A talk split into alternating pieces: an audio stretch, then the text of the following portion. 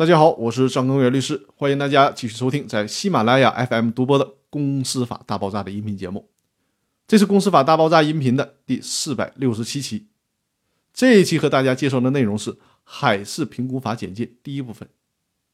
股权激励效果的好坏，很重要的因素之一是看考核标准是否科学。对于销售部门和研发部门的考核是比较容易的，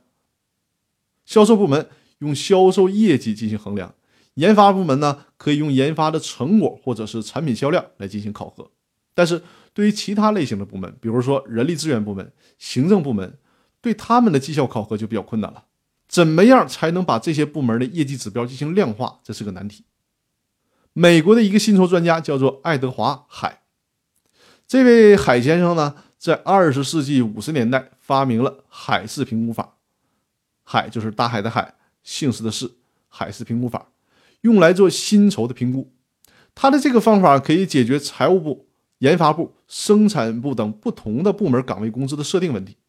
海事评估法的评估标准的主要特点，第一是对岗不对人，第二呢是用未来的眼光看待这个岗位，也就是说不能基于这个岗位现有的价值，而是要着眼于这个岗位未来的价值，用发展的眼光看待这个岗位的价值。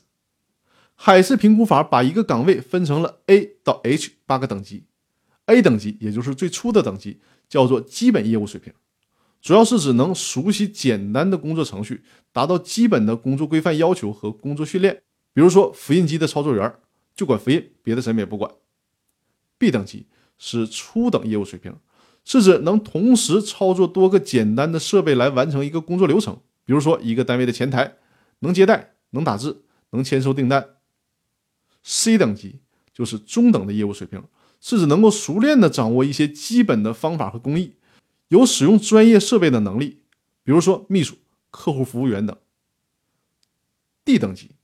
是高等业务水平，是指能够运用需要一定专业知识才能掌握的比较复杂的流程和系统，比如说调度员、行政助理等等。E 等级